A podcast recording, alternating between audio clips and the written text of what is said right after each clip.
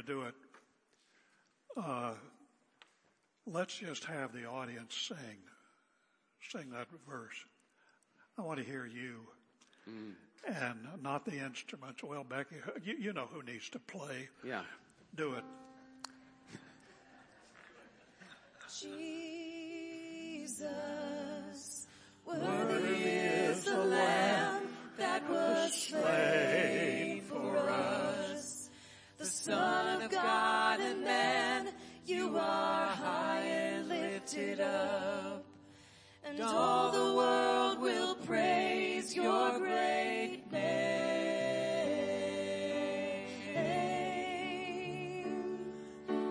Jesus, worthy is the Lamb that was slain for us, the Son of God and man. Lifted up, and all the world will praise your great name.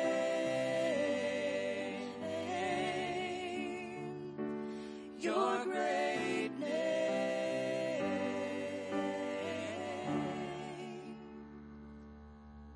Good.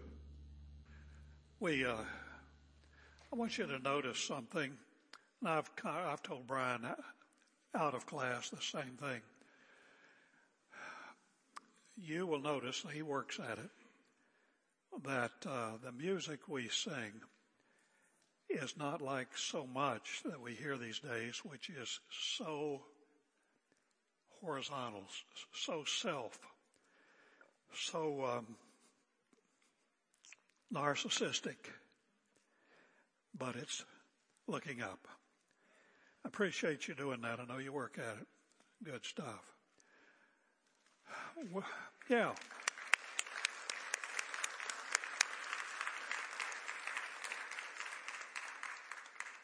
I uh, I noticed the audience is a little better looking this morning. I think it's because some of the men are gone. they're at a, they're at a men's retreat. and What I'm seeing is refreshing. just kidding.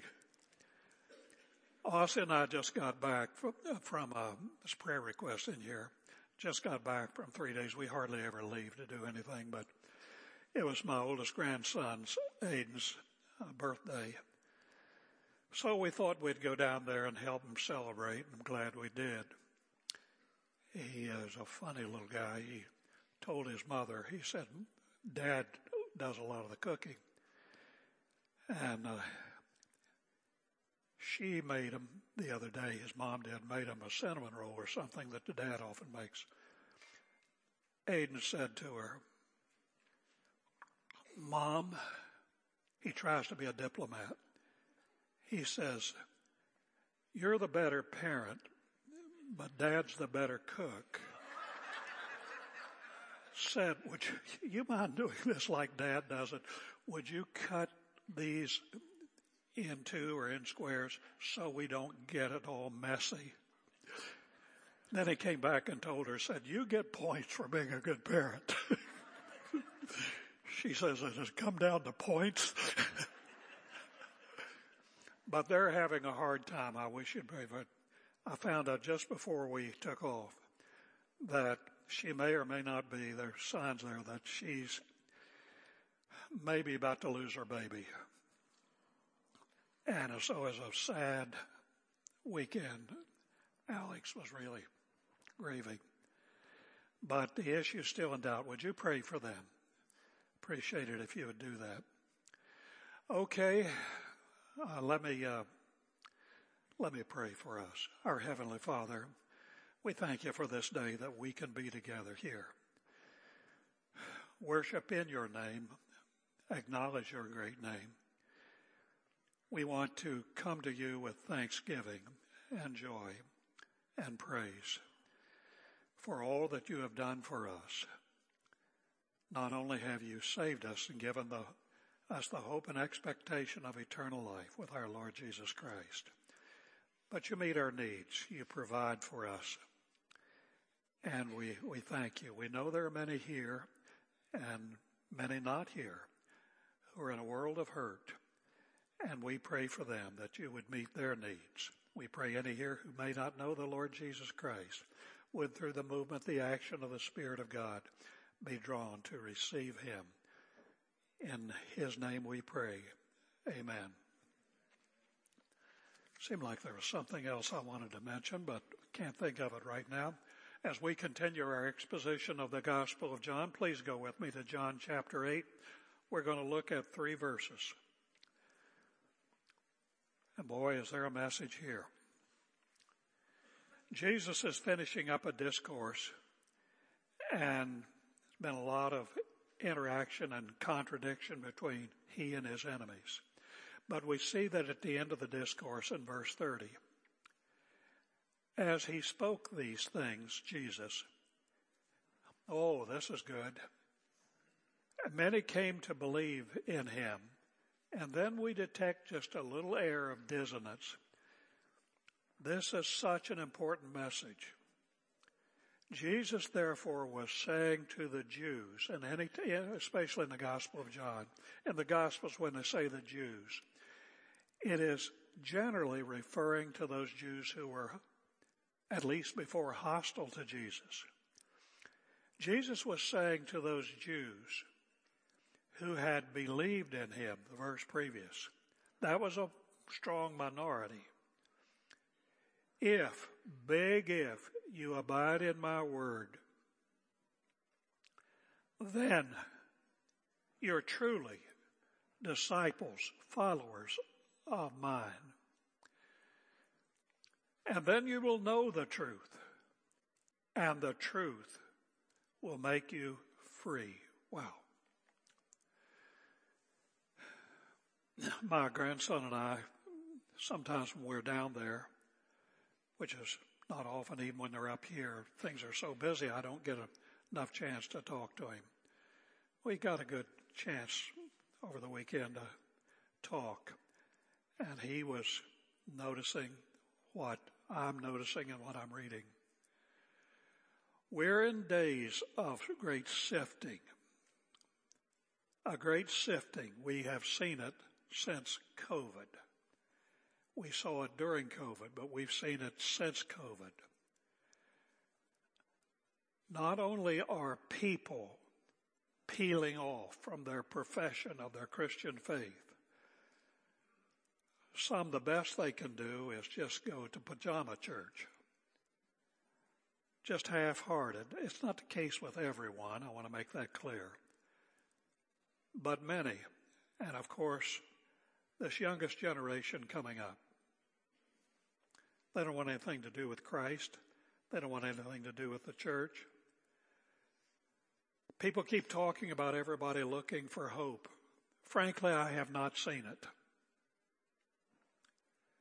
It seems to be the most presumptuous era in my lifetime where people are looking for something, but I don't detect that they're really, somebody give me hope.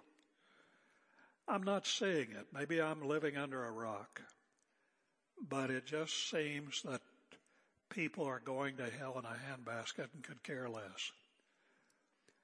And you're seeing more and more the kind of stuff that we saw down in Allen, Texas.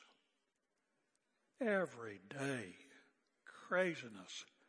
People killing their children. Crazy. Killing their loved ones or just wanton violence and mayhem against whoever. I think part of what is going on is the Lord God is sifting the churches and getting down to those who are real and those who are not. And so many people, even in our churches, who have just been pew dwellers, who come and do the churchy things, I just say, ah, I don't think so. Enough of that. It's sad, but I'm glad. We need a sifting. This passage has something to say about that. We need less of this American Christianity It's not a good thing. We need more and more serious disciples, people who came to play and not just play around, people who came to be followers of Christ and not just attached to some local church. Sing the songs, do the things, but not serious. Well, in this passage, I have so much to say and I'm not ever going to have time to say it. So it's all here. Just want you to know, but I'm going to wing it. Okay. Jesus looks out upon this crowd those who had ostensibly believed in him. I, they said, I think this guy's for real, regardless of what you people say. Like at the beginning of the book, they believed in him, and it says at the beginning, Jesus did not entrust himself to them. Jesus knew what was in every man's heart, and he knew there was something wrong. Of course, he knew what was wrong.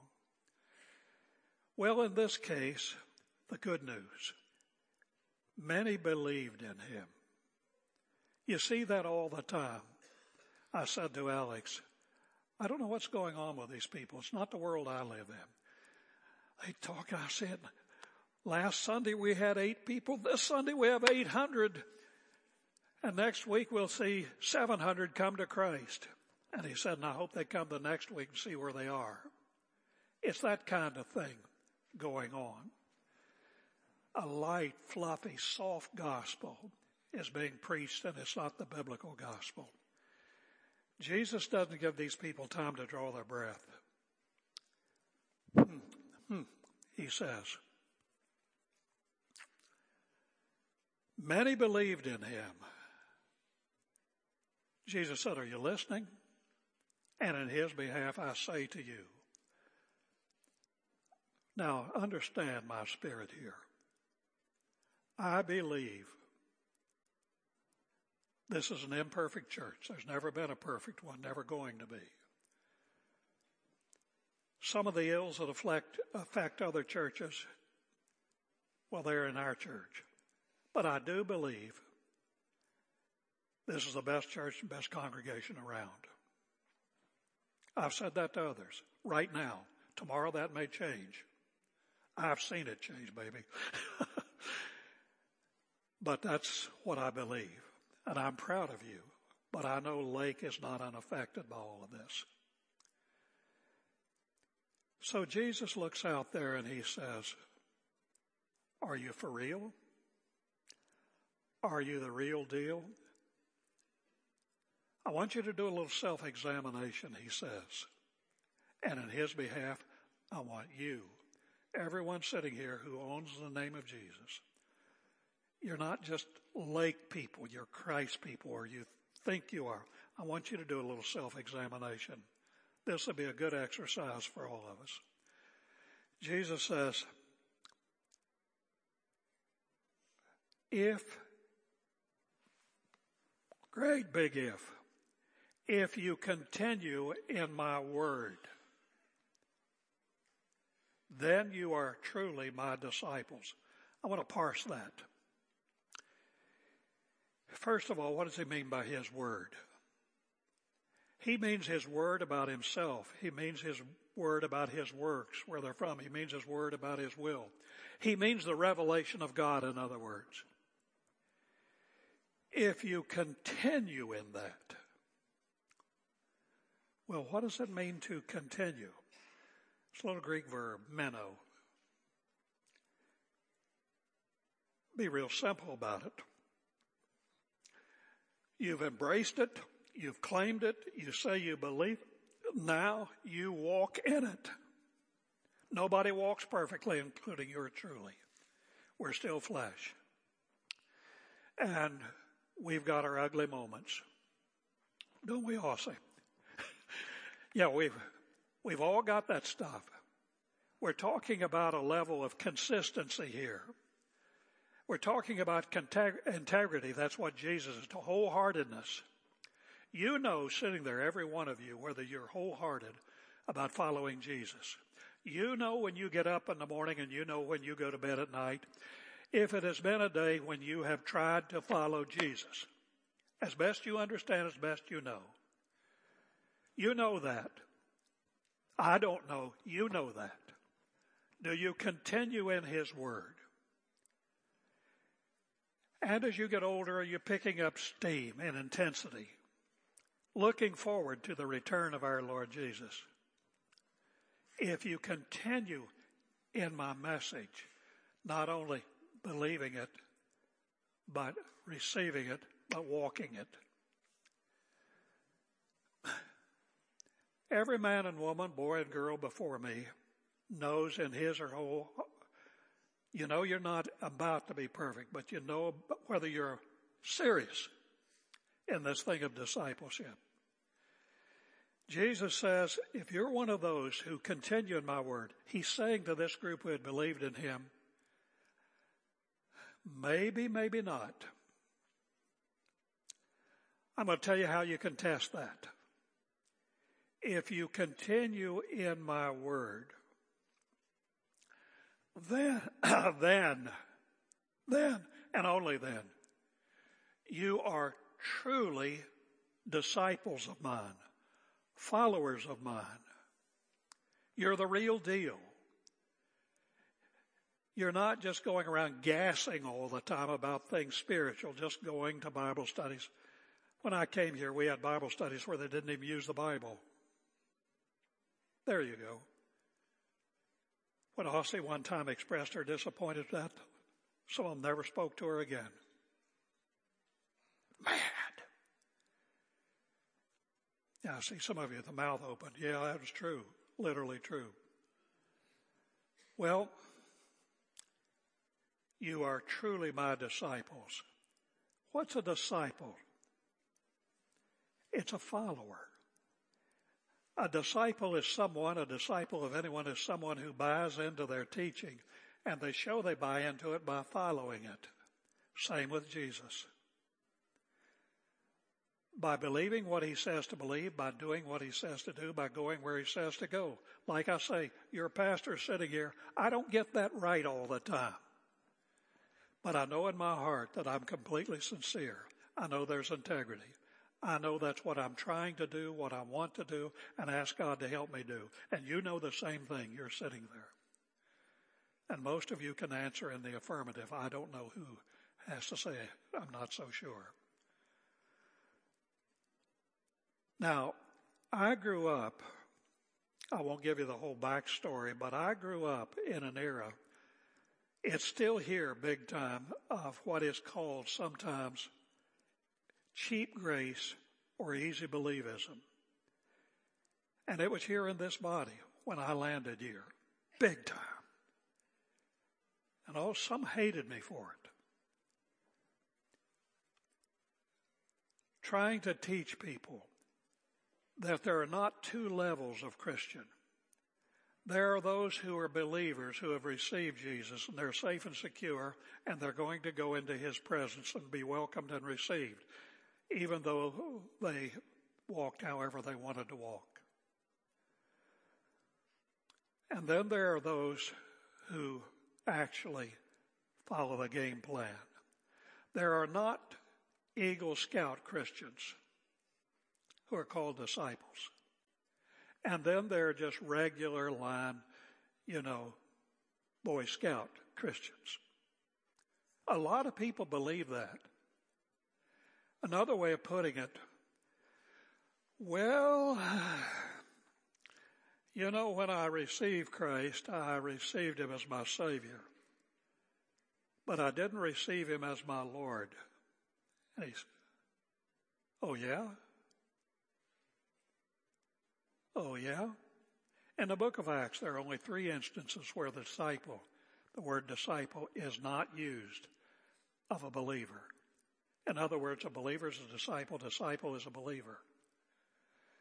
If you're an honest to goodness, honest to God disciple or believer, you are a sincere disciple or follower of Jesus.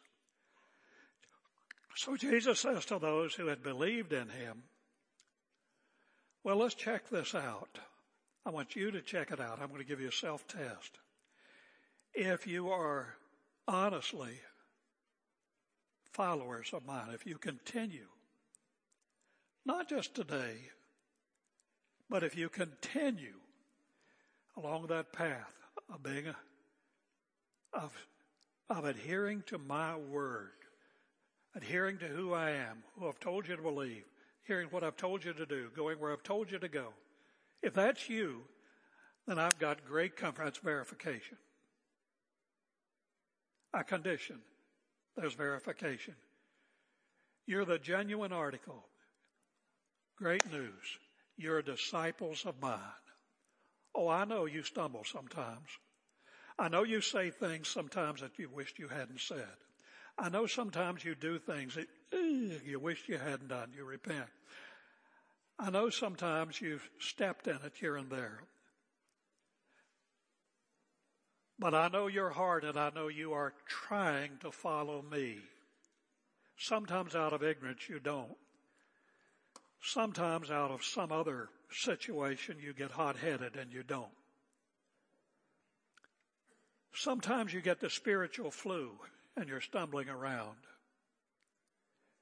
But I know it's there and I see and I know you are trying to walk after me. You're real. Those are the most comforting words. You're truly disciples of mine. And I know many of your hearts resonate with that and are comforted. And then he goes on, he says there are two effects of that. Two effects? Yeah, wonderful effects. You're certified, you're validated as disciples of mine. And he says, you will know the truth. And the truth will make you free. What does that mean? You will know the truth. You know, it's a wonderful thing about being a disciple of the Lord Jesus. If you're a disciple, that means there is a consistency in obedience. You try to know who he is and trust him for what he is. Do what he says, go where he goes. You just try to do that. That's the story of your life.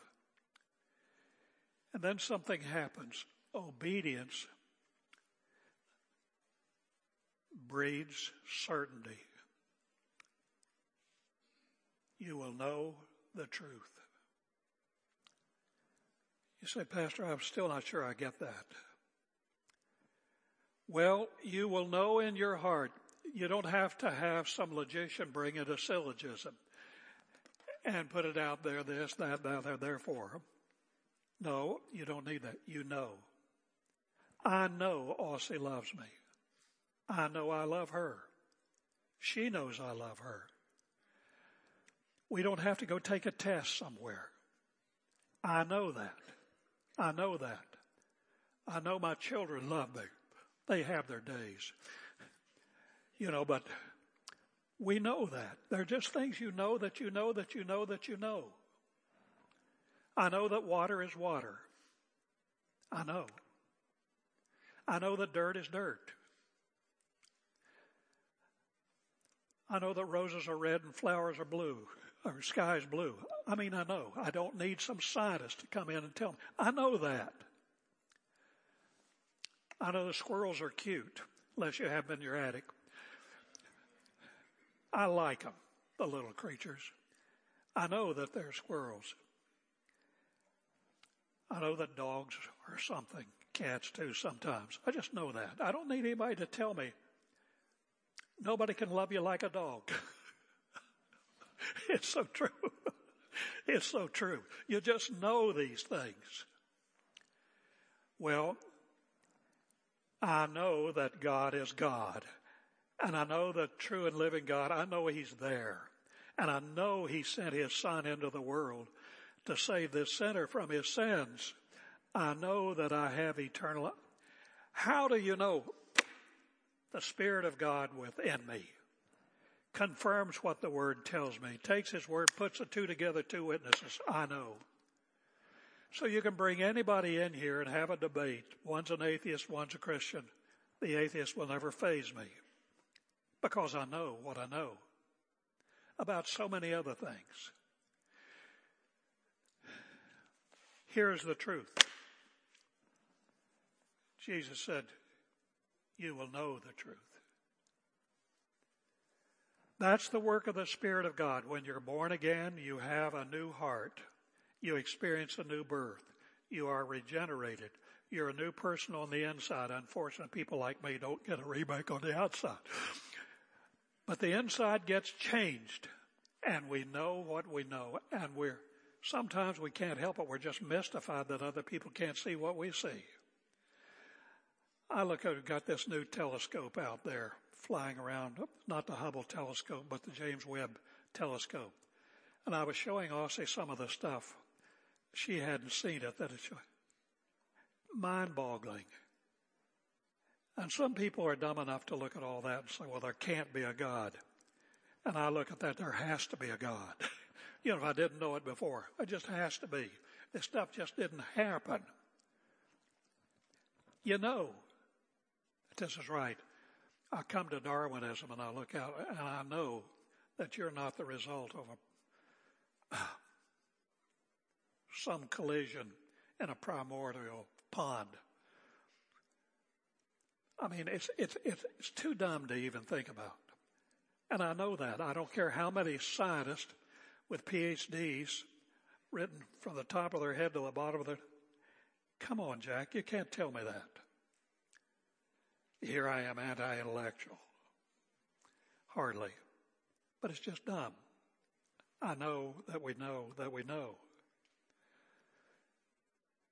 If you're his, if you're his disciple,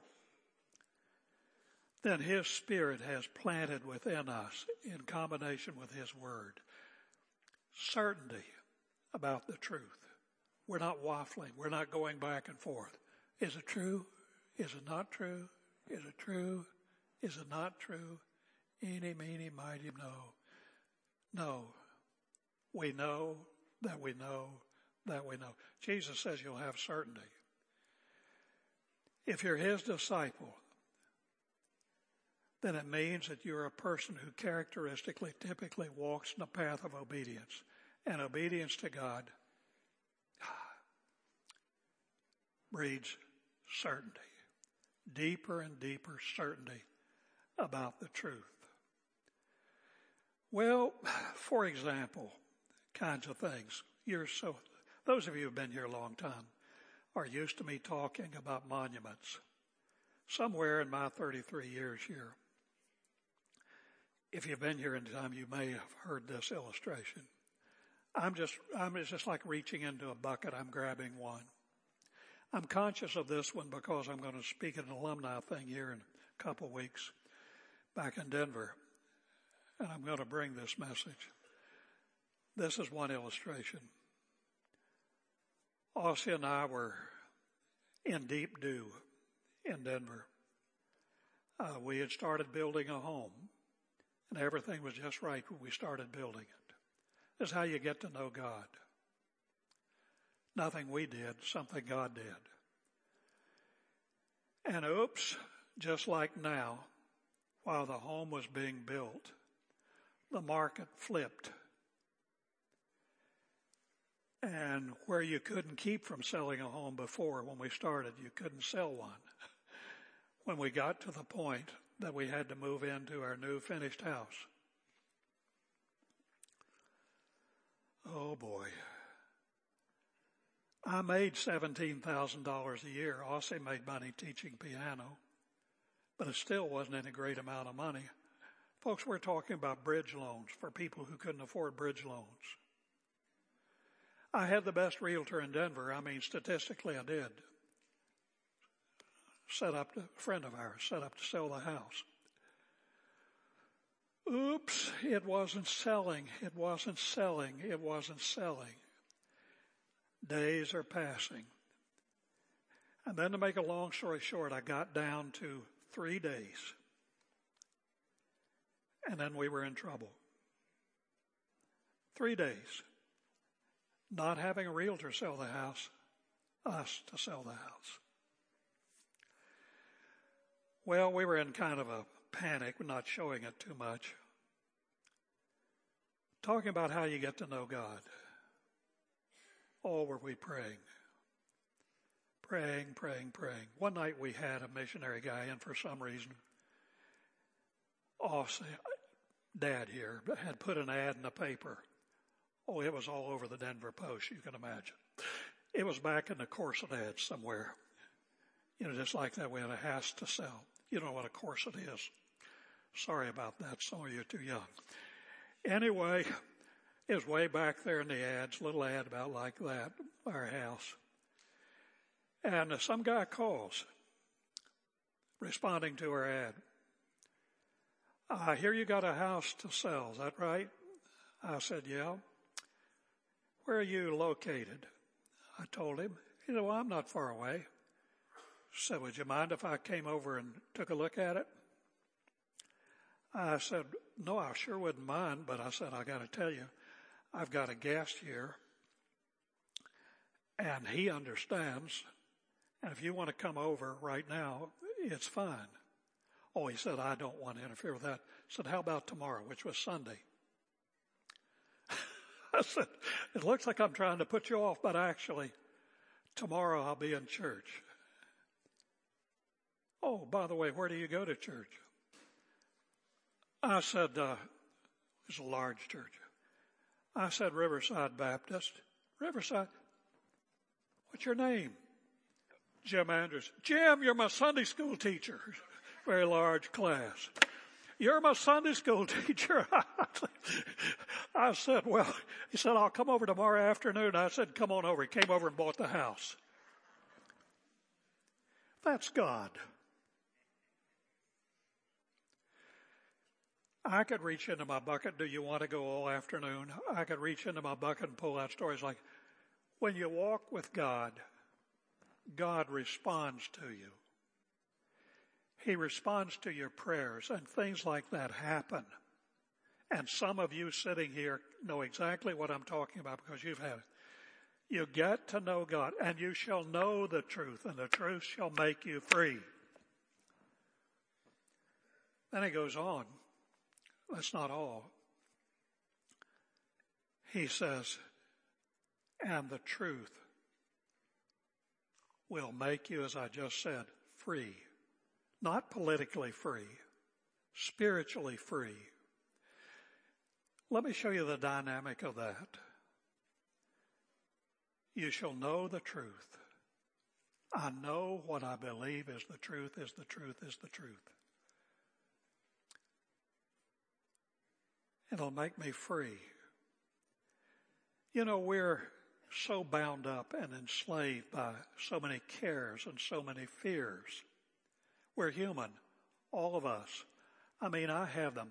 Basically, Ossie and I walk, I say basically, Ossie and I walk fearlessly through this life, but that's not absolutely true. Every once in a while, things gang up on us, and we get a little shook up. But we know God and we've seen His power. We've seen His love. We've seen His grace time and time again. Yet being human like you, this seems a little heavier than the last time. And we're worried and we're anxious. But we pray and we pray and we pray, Lord, not our will, but your will be done.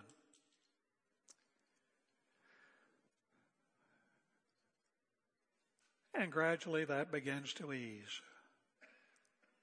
And we have peace and we have assurance. We know God. We know His Son. We know the Holy Spirit who dwells within us. We've seen His work time and time again in our lives. And we say, okay, So somebody breaks into our garage in the middle of the night. You heard this. In the middle of the night, I go out to get in the car, no car. I have one car. I've got to go to work. I've got to do things. One car. I thought maybe I'd come in late from a church meeting, elders meeting or something, go out there. No, I didn't in my lame brainness leave it outside. Somebody took my car. Oh man, what are we going to do now? All the stuff like an idiot I had in the car, I could be fighting for the next two years trying to rescue my identity. What are we going to face? I can see it. I'm not going to work at church today. I'm going to be calling everybody, calling them, you know, trying to make sure this card's canceled, that I was dumb enough to leave in the car. God help me. Help us. So I come to work that morning. I'd settle down a little bit. I walk in. Russ, where are you? Over there's Russ Johnson. This was before he died twice. there was Russ. This was just a couple months ago. There was Russ standing in the office. He auto matters. He deals with cars. And I just laughed. I said, Russ, I said, buddy, you got a car for me? Told him what happened to mine last night. I said, well, yeah, as a matter of fact, I do. It's a real nice one. I said, what, what kind is it? He said, it's a Toyota, my car. He said, it's a Toyota. It's a 20, uh, what is it, 21? Yeah, it's a 21. He said, real nice looking. I said, what color? Ossie standing there with that stuff. What color? He says silver. I said, I hate silver. Ossie said, I love it. she went outside and she looked at it and she loved it. We got it. It wasn't for free. You could have done that, Russ. but everything worked out within that day, within hours. We had us a car. We had the money, you know, all was good. No God. We've seen it time and time again. Your fears kind of back off. So the next time you run into it, you're free. Now I say this. It's just personal testimony, personal witness. I say it to you. Because of this, if you continue in my word, we do that. Not perfectly, but we do that. You're truly my disciples. Thank you, Lord, for the verification. And you will know the truth. We do. We know that we know that we know. No matter who says what. And the truth shall make you free. Free from what? Free from slavery to all of these fears. Doesn't mean we never have it, but it doesn't last long and it doesn't throw us out of the, take us out of the game. And then there are these lusts. Lust of the flesh, lust of the eyes, and the pride of life, all this kind of stuff. And sometimes people get lonely or people get a little empty running on dry and they fear being without these things. You know, we lived a good part, half of our lives with just bare minimum income. We weren't in poverty. We never missed a meal. We never missed anything. But you wouldn't believe what we lived on. But God always provided. We saw that. So we've never lived in fear except at certain moments. You know, last year, remember when we had that big storm? Okay, let's get real here. I lived in fear.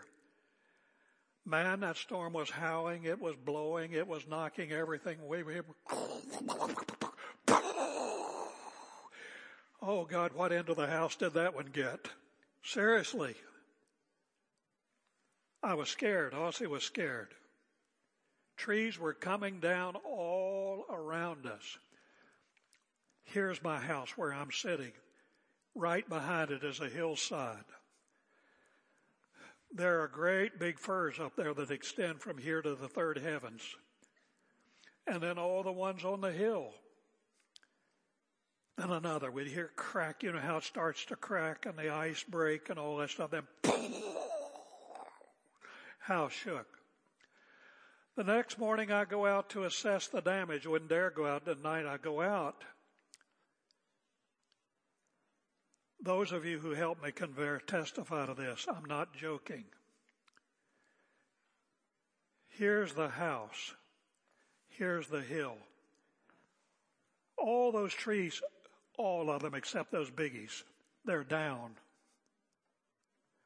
But do you know what happened? I'm going to show you. I think I'm a tree. I'm as ugly as some of them. I'm a tree. And those trees didn't go that way. I don't know how. They all went that way. Only one grazed a corner of my gutters. Only one. Just grazed a corner.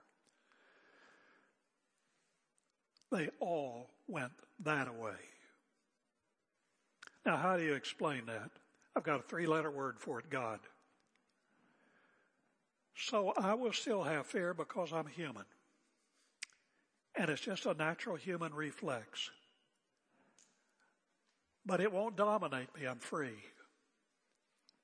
I know. I tell us every once in a while, I told you, she lives more in fear these days. She didn't used to live in fear at all. But she lives more in fear. The gunfire, all the craziness. She doesn't want to go to them all, which you can understand.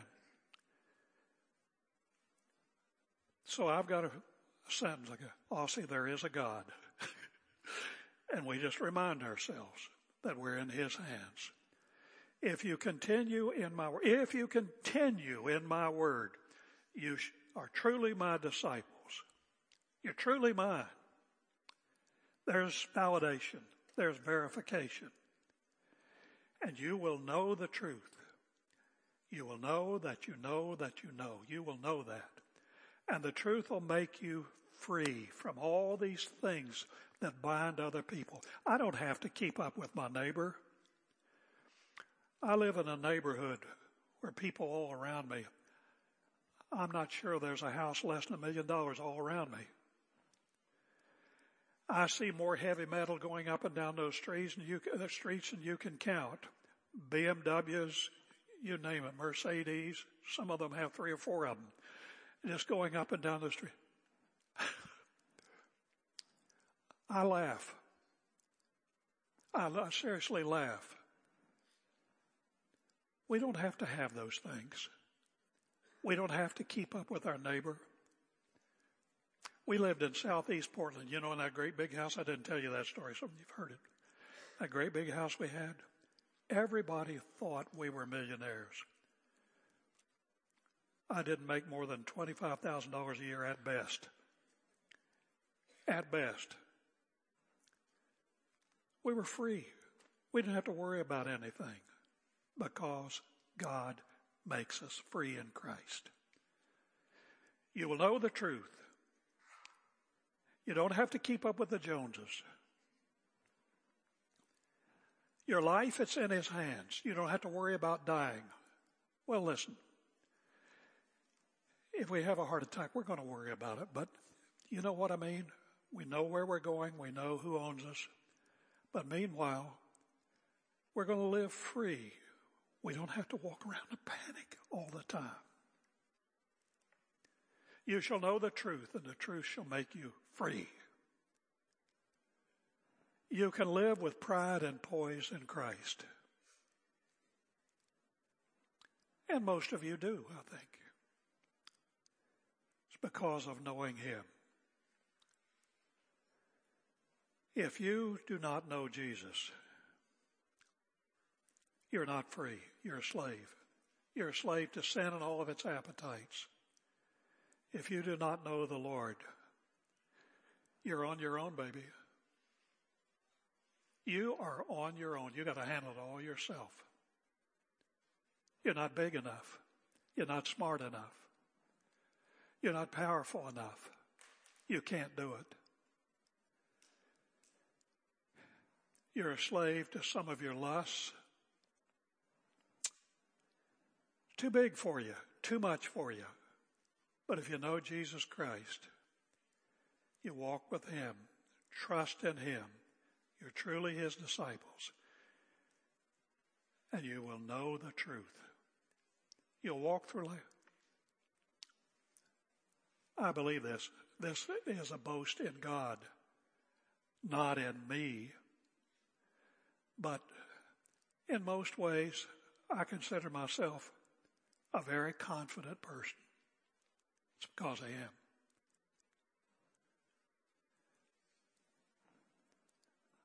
I don't have to worry about all the stuff that worries everybody. Oh, do I worry? Yeah. I don't want to go to downtown Portland. That's something to worry about. But I don't get overwhelmed by that because we continue in His Word, we know that we're His disciples. We're His disciples. It'll make us free. It'll, where you're my disciples, you'll know the truth, get certainty. And then you have liberty. The truth will make you free. Let's pray. Our Heavenly Father, we pray the Spirit of God would take the message and press it home to the heart of every believer here and also to the heart of anyone who might be an unbeliever that he or she may come to know the Savior, that they may finally trust in Him and follow through. We ask it in Jesus' name. Amen.